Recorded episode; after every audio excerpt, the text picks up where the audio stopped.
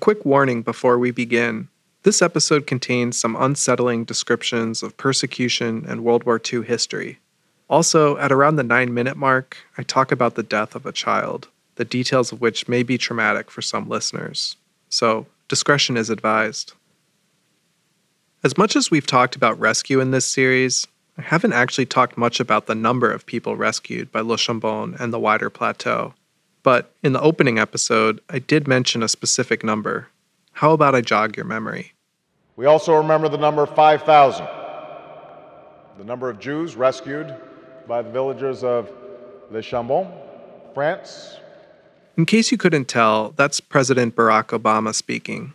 It was 2009 on Holocaust Remembrance Day, at a moment when he was giving the story of Le Chambon its highest profile mention ever. There was just one problem, though. Much of what he said wasn't exactly accurate. We believe today that there were probably 3,500 Jews and 1,500 other people. That's author and Holocaust scholar Patrick Henry.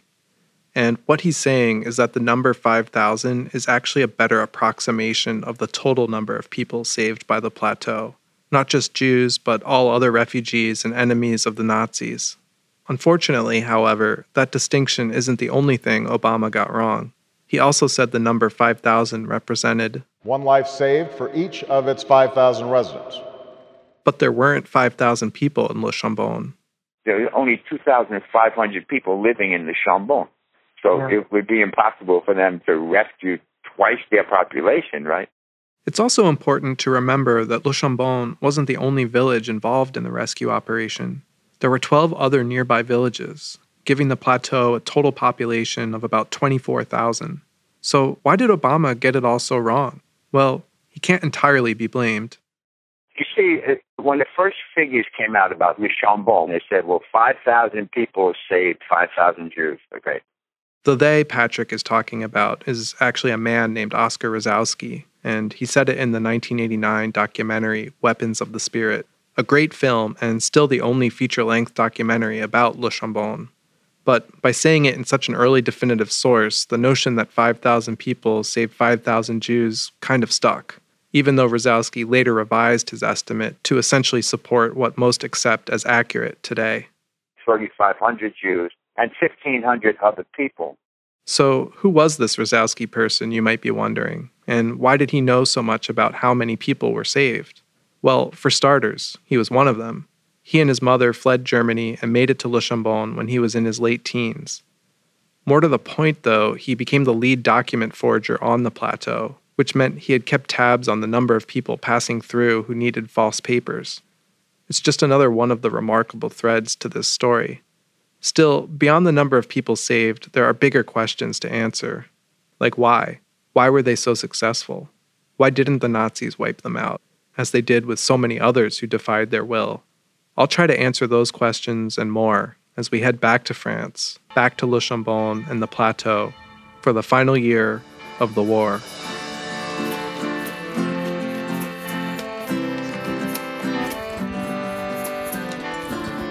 From Waging Nonviolence, I'm your host, Brian Farrell, and this is City of Refuge.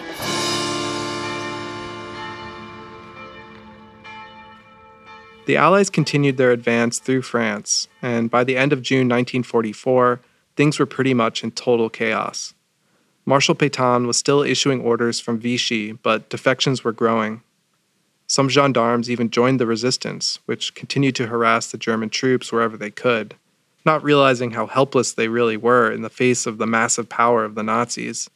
Amusingly, the leader of the plateau's secret army, Pierre Fayolle, actually tried to recruit outspoken pacifist Andre Trocmé. I refused for reasons of conscience. But Andre wasn't upset with Fayolle for asking.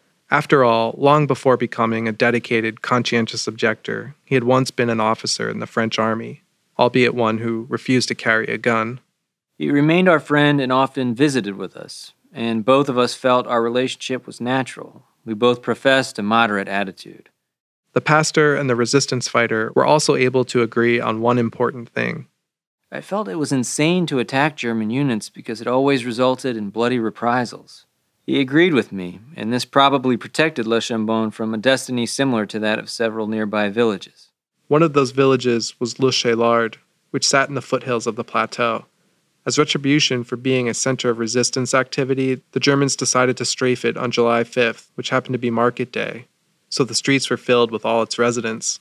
They also sent in two columns of ground troops. The first was miraculously held off by the resistance fighters, but the second pushed through and continued the assault on the already smoldering village. By the time they retreated, it had been totally devastated. There were dozens of dead civilians. Le Chambon may have escaped the fate of towns like Le but it suffered several tragedies of its own during this period. Two of them were the direct result of resistance fighters misplacing their guns. In one case, the 15 year old daughter of a boarding house operator was accidentally shot and killed by her friend when the two teens found a resistance fighter's pistol and began to play with it. In the other case, a young doctor named Roger Laforestier was arrested by the Germans for being found with guns in his car. They actually belonged to a couple of resistance fighters who unwittingly left them behind after the doctor had kindly, if not unwisely, given them a ride. He was a very adolescent like fellow, playful fellow. That's Nelly Hewett, the Trocmé's daughter. She knew Laforestier well because he boarded with her family for a while. And he got all involved in all sorts of things because he, uh, he was the doctor of the underground and he was a village doctor after his arrest, Laforestier was brought before a military tribunal headed by German Major Julius Schmähling. Schmähling, the famous Schmähling. Now, I haven't mentioned him yet, but Schmähling is a pretty important figure in the story of Le Chambon. He actually came on the scene at the end of 1942 when the Germans swept through southern France, dissolving the so called Free Zone. At that point, he was the Nazi official overseeing the occupying forces in the Haute Loire region, that means he was in charge while much of the rescue work was taking place. And knowing that, you have to wonder what did he think of it? Surely he knew what was going on, so why didn't he mount any serious reprisals? Well, we'll get into that later, but for now, suffice it to say, Schmähling was no hardline Nazi ideologue. He was a 60 year old former school teacher and army reservist who actually opposed the Nazis for much of the 1930s, that is, until it became impossible to do so without serious repercussions. All this factored into him eventually being demoted to second in command after the Allies invaded Normandy. With the sides closing in on them, Nazi leadership wanted their most committed men in charge, and that was not Schmähling. Nevertheless, he was still a powerful man within an absolutely evil and destructive force. When Roger Laforestier came before Schmähling at the military tribunal, his superiors were encouraging him to administer the death penalty but Schmähling decided to listen to the doctor first, as well as meet with his wife and other supporters, including Andre Trocmé. In the end, Schmähling took pity on the doctor, rendering him a more favorable punishment. And he was told that he would be sent to Germany as a physician. Sadly, however, that's not what ended up happening. On his way to Germany, Laforestier was held in a prison in Lyon. Headed by the what they call uh, the Butcher of Lyon, Klaus Barbie and while there, Laforestier became the victim of a massacre. Barbie took 40 people, packed them in a house or in a barn, I don't know, and he uh, had them shot and then doused with gla- gasoline mm. and burned. It was a terrible ending for a man who had been a dedicated servant to the community and a staunch supporter of Andre Trocmé's brand of Christian pacifism. But Laforestier's death was not without meaning, as we'll find out later in the episode. Unfortunately, the same cannot be said about the next tragedy to befall the plateau in the summer of 1944.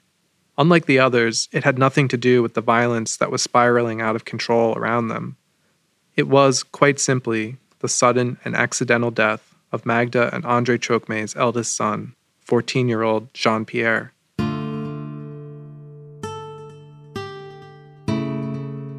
One evening, he went to see the performance of a famous old French poem that described men being hung on the gallows. Jean Pierre was a poet at heart, and the next day, it seems, he decided to act out the poem for himself. He tied a piece of cord around his neck, with the other end attached to some plumbing, high up on the bathroom wall. At some point, Jean Pierre lost his balance, fell back, and, with the noose still in place, broke his neck. It was definitely an accident. That's Nelly again, she was Jean Pierre's sister and the oldest of the Trocmé children. My parents were very, very desperate after that. Magda, quite understandably, never wrote or spoke about it, but Andre did, and it was certainly one of his lowest points. There's nothing positive. I lost my faith, at least my faith in a God who follows me and is supposed to protect me from evil. We are all thrown into an absurd world which is submitted to absurd and chaotic circumstances. While Andre would have been devastated by the loss of any of his children, Jean Pierre was particularly special. He was the most gifted and the most philosophical and the most religious. You might remember that he was the one who gave his chocolate to Mr. Steckler, the first person arrested in Le Chambon two summers earlier. He was also the one who could barely contain his anger toward the Nazis during the arrest of his cousin Danielle. He would have been the follower of my dad because of his intelligence and his sensitivity and his gift. It was a tremendous loss that Andre and Magda felt for the rest of their lives. World News Today. Supreme Allied Headquarters reports that the Americans have begun a general advance on a 30 mile front in France today with terrific support from the Air Command. There was also another heavy bombing of the southern French coast, the kind that in the past has preceded landing operations. Just days after the Allies landed in southern France, on August 15, 1944, German forces stationed near the plateau were forced to start retreating. The resistance slowed their movement to a near standstill by blowing up bridges, blocking roads, and launching some direct attacks. Eventually, the Germans were forced to surrender, which meant the resistance now had over a hundred prisoners of war on its hands.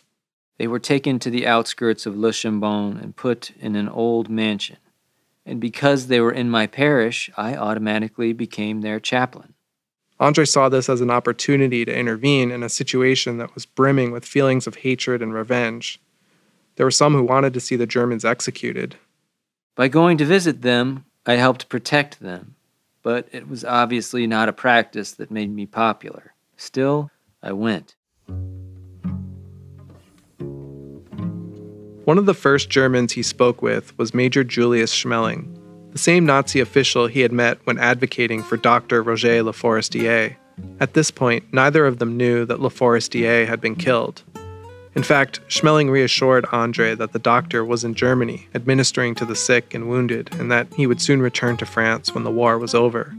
As the two men continued talking, Andre offered to lead worship services for the soldiers in German, since, after all, he spoke German fluently. Schmähling agreed, and during the first sermon, Andre asked one of the prisoners to do a reading. I discovered later that he had been the commander of the military police and was responsible for the arrests of many resistance members. I'm sure he would have been happy to arrest me if he had had the chance. Resistance members were outraged at Andre for preaching to the Germans, so he decided to drive his point home further by preaching the same sermon to the prisoners as he did to his regular parishioners in Le Chambon. Never had my sermons received such attention. I remember I wrote a sort of catechism, starting with the Ten Commandments and ending with justice, truth, and nonviolence.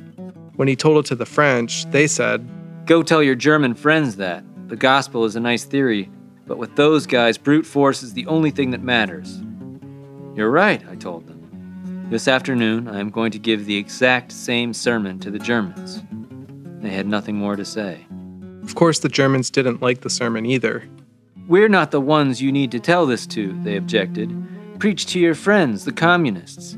They're the ones who have spread the doctrine of violence throughout the world. They claim that the end justifies the means. Germans are honest people, good people who believe in God. Andre confronted them about the recent discovery that the Nazis had used gas chambers, but they told him it was just lying war propaganda.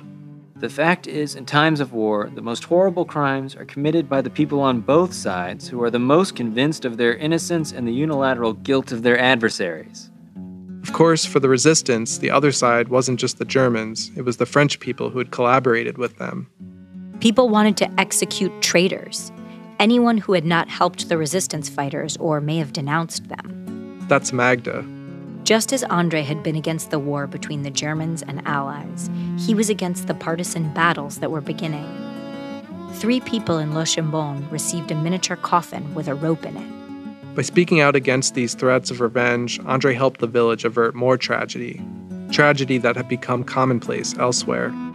In the Chambon area, there were no executions, but in other nearby areas, it was terrible.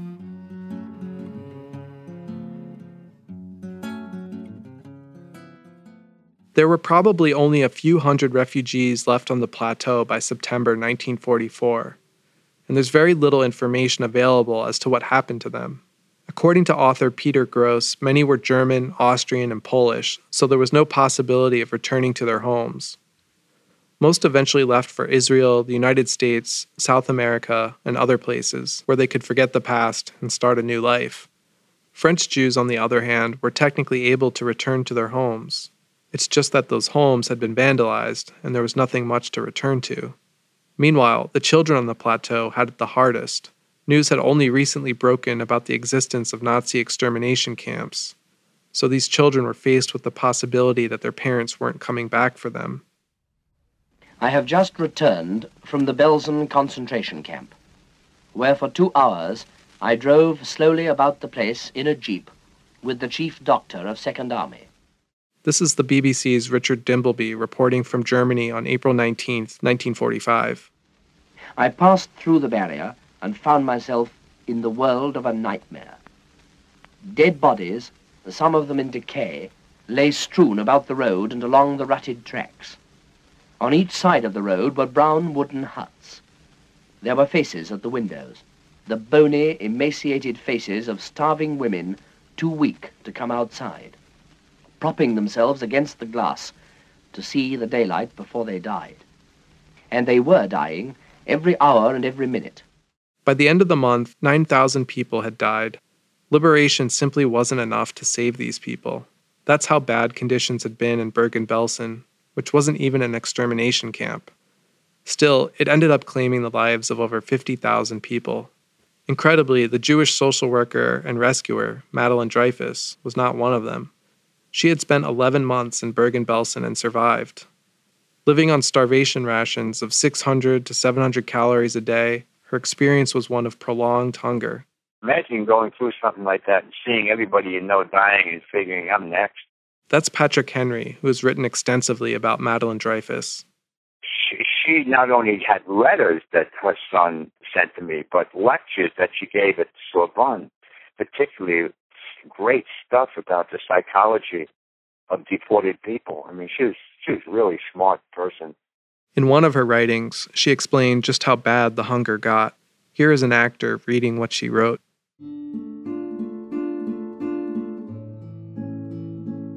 The most important thing became finding something to eat and drink.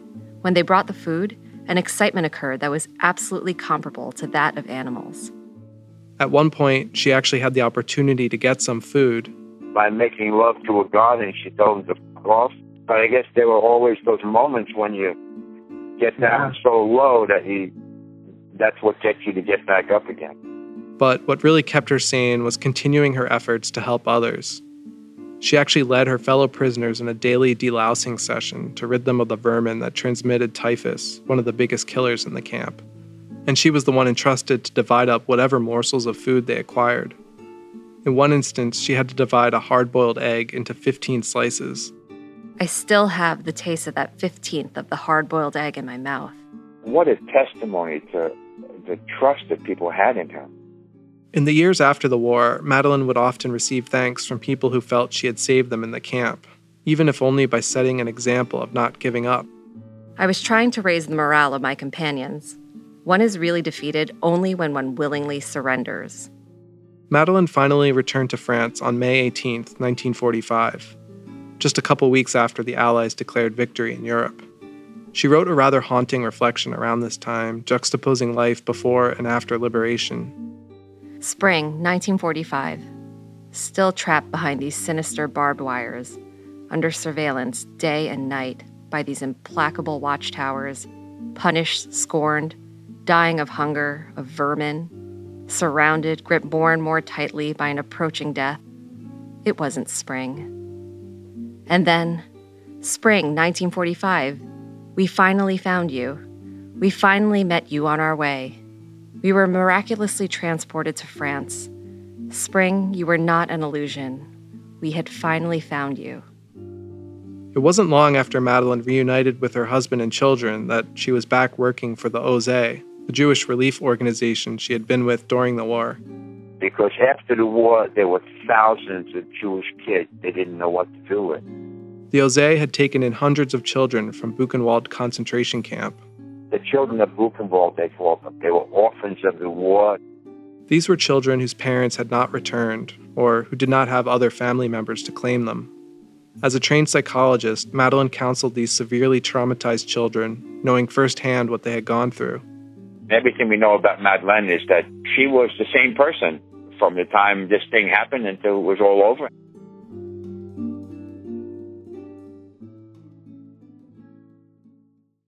For the 27,000 Jewish refugees living in Switzerland, news of the war's end was a similarly grim occasion. The day it was announced, I listened to the speech of King George on the radio. Today, we give thanks to Almighty God for a great deliverance.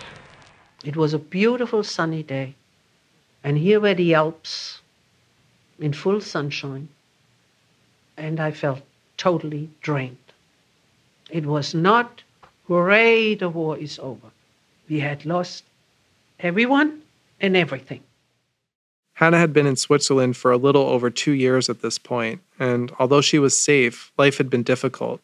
At first, she lived with her aunt's family in Geneva, but that quickly became unbearable.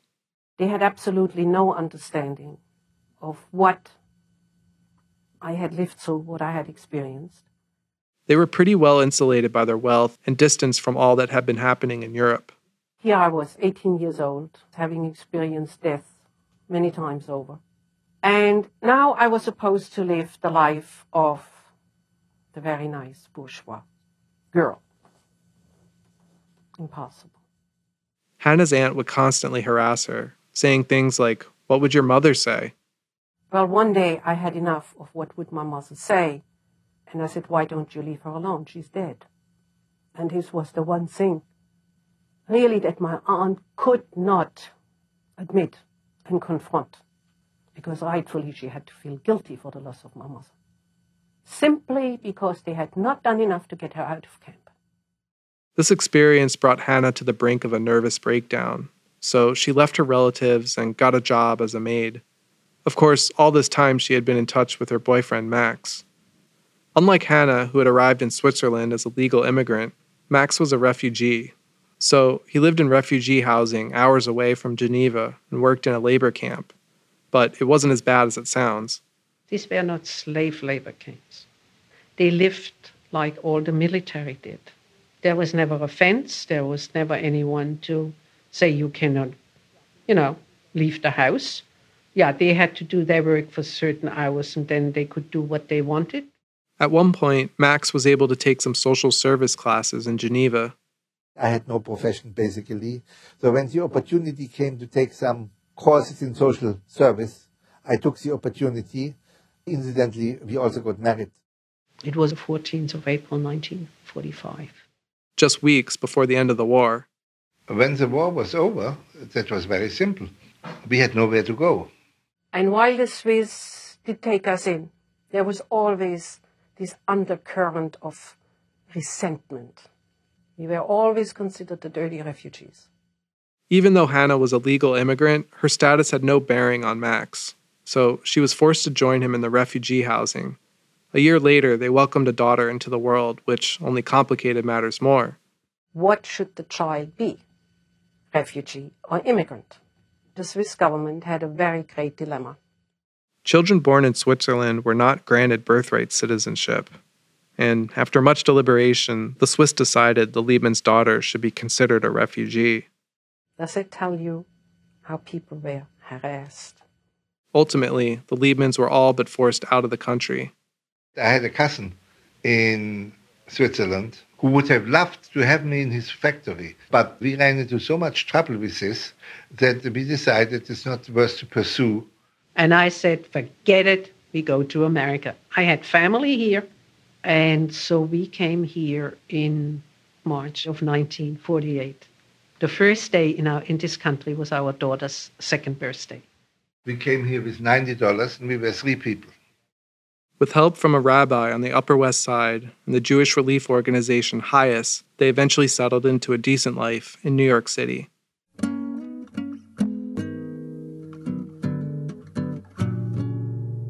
Peter Feigl arrived in New York almost two years earlier, in July of 1946.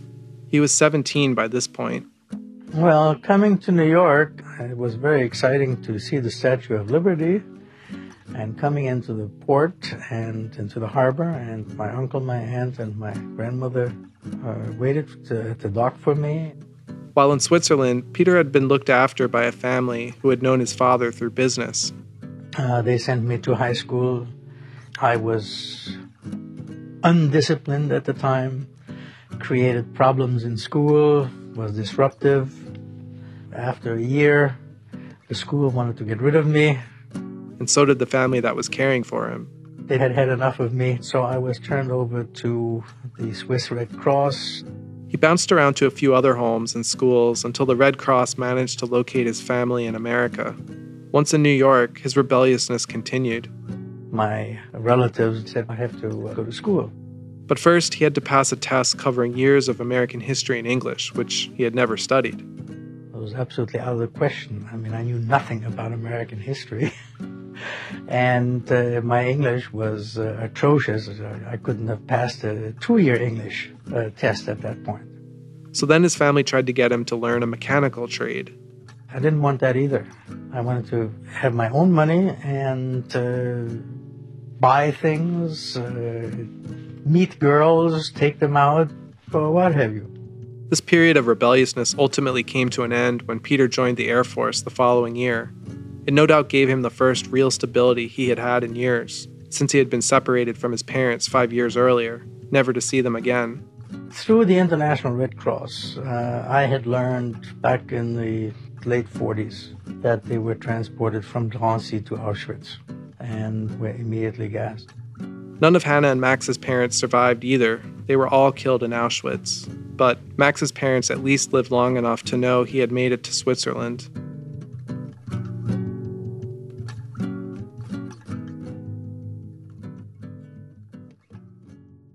Renee Kahn had the rare and fortunate experience of surviving the war with her immediate family intact. As soon as the war was over, we went back to France, which is what I really wanted. Life actually hadn't been so bad in Switzerland, at least for Renee's family. They had managed to avoid being placed in a refugee camp. Miracle of miracles, really. My sister and I um, came down with, with the most virulent case of yellow jaundice, hepatitis. You know, so very, very contagious. So they were placed in a children's hospital for nearly two months under the care of a very sympathetic pediatrician. He probably kept us there longer than necessary, knowing the situation.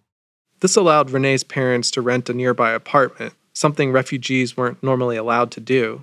Just as fortunately, this apartment was in a community that had formed a sort of welfare organization that provided food and clothing and other kinds of help to Renee's family. They otherwise wouldn't have been able to survive because Switzerland didn't permit refugees to take jobs. We had a lot of really kind help. But once they could return to France, Renee and her family did, and they went to the same town where they had been living before the war, on the border of Germany. The town, of course, had been totally demolished. Our apartment uh, had been ransacked. Uh, you know, they, the, the Germans had occupied it, just taken all the furniture, either hmm. sold it or taken it with them or destroyed it. Moreover, the town was pretty empty. Many people just didn't return. After the second Passover, my little sister said, you know, why can't we have family like everybody else at our Seder? And of course, it, by that time, it had become evident to us that the only family we had was the family that had emigrated to the United States prior to the war or to Brazil. So once Renee finished school that spring, her family decided to make the move to the United States. It was July 1947. I was very unhappy for quite a while until my first year of college when I met my husband. That was a totally unexpected event, and it just totally changed my whole attitude towards being in this country. He was a, a soulmate.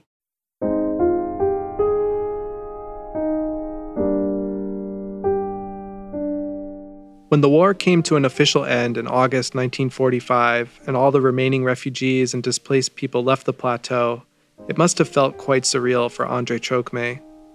Trying to make sense of that time years later, he described it as a moment of clarity. Strangely, the war had brought us something we had been missing. By trying to save a few lives, we had finally reconciled the dream and the reality. This dream Andre was referring to was the Christian dream, which to him meant a sort of dissolving of the ego by putting others before yourself.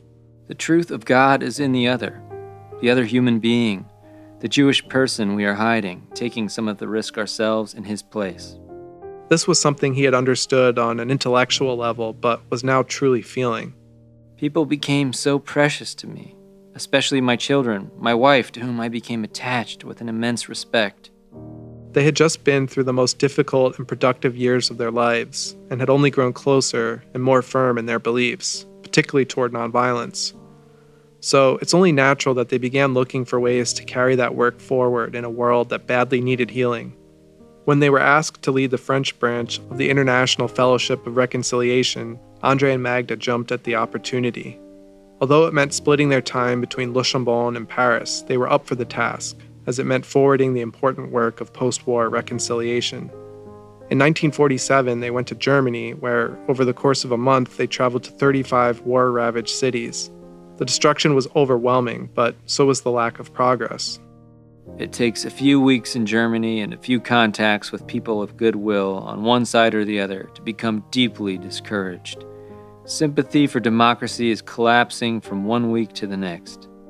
Hunger and ignorance were two of the main issues, and the Allies weren't doing enough on either front to win over the hearts and minds of the German people, who were still largely under the sway of Nazi propaganda. Aside from the success of a few cultural initiatives, the Allies' re education efforts have failed. The only thing that would work would be to be able to invite hundreds of Germans to England, America, and France to put them in contact with good people in the West who could show them what is possible. You see, this is what it is like when you live somewhere else. And we are not any unhappier than you are at home. What Andre was describing is more or less the work of reconciliation, something he firmly believed happened when people met with one another face to face. So it shouldn't be surprising that he sought out some of the Nazi POWs he had once preached to. One of them was the prisoner he had asked to do a reading, former captain of the military police near the plateau.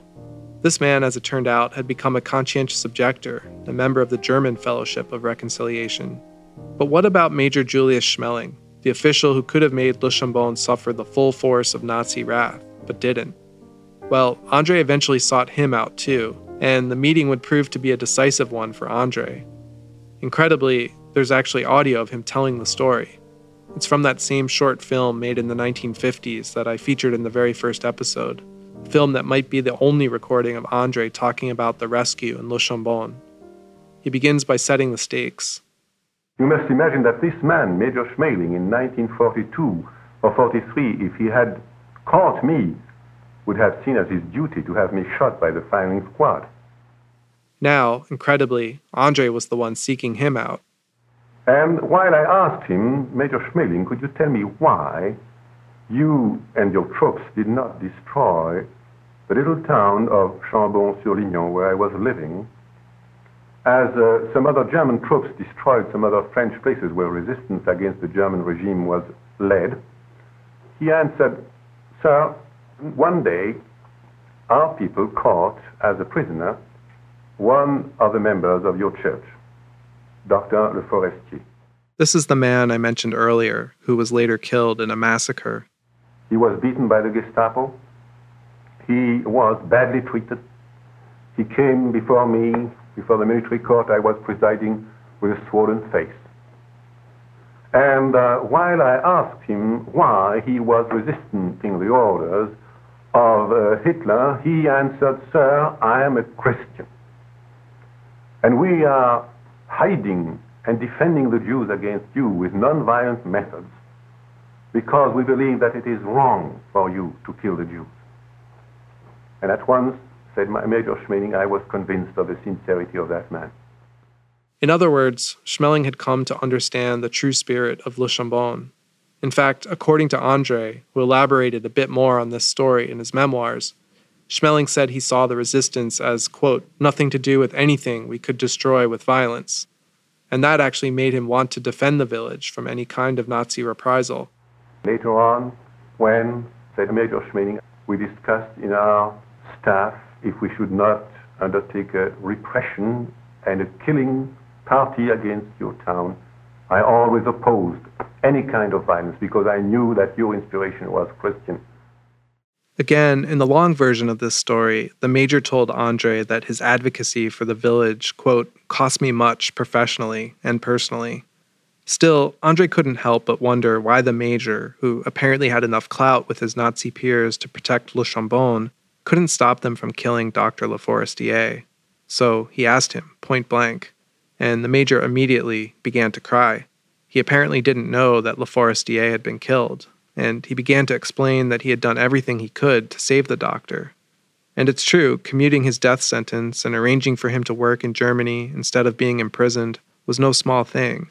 In general, the Nazis didn't equate skilled labor with punishment, nor were they apt to let a suspected criminal treat their soldiers. And this may be why Le Forestier was killed. According to Schmähling, the likeliest explanation for what happened is that someone in the Gestapo attended Le Forestier's hearing and angrily decided to arrange their own form of justice. At this point in their conversation, Andre could see Schmähling was still deeply troubled to learn what had happened. So he tried to console the major by offering him a view of the bigger picture. Roger de Forestier has died, and in his death has saved thousands of Jews and true refugees and people who didn't want to destroy your government. For Andre, this was the takeaway. Roger Le Forestier may have died tragically, but his testimony before Schmähling ultimately empowered the major to save thousands of lives. Whether Schmähling saw it this way, we can't know.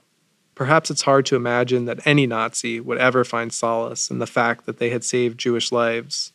But we do know that under his watch, the Haute Loire region arrested and deported far fewer Jews than the rest of France 13% compared to 22% nationally. Even the famed Nazi hunter, Serge Klarsfeld, has spoken in favor of Schmähling, saying that he and his mother hid in the Haute Loire region specifically because they heard, quote, the German commander isn't interested in Jews. In general, it was this reputation that spared Schmähling execution in post war trials administered by members of the French resistance. It was also why Schmähling felt he could return to France, to the region he once occupied in the name of the Nazis, and actually feel welcomed. In fact, some 20 years after the war, the locals presented him with a letter thanking him for easing the strain of war, quote, within the limits of the freedom that you were granted, at a time when it was not easy to be a good German. None of this, of course, is to say that Schmähling should be considered a hero. It is more simply a suggestion that perhaps the goodness in Le Chambon brought out the best in a deeply compromised man, and that even something that seemingly trivial can save many, many lives.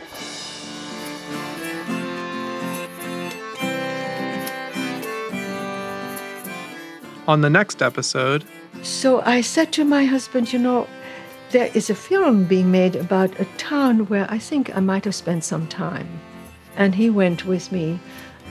And uh, we sit through this film, you know, wonderful film showing these extraordinary people.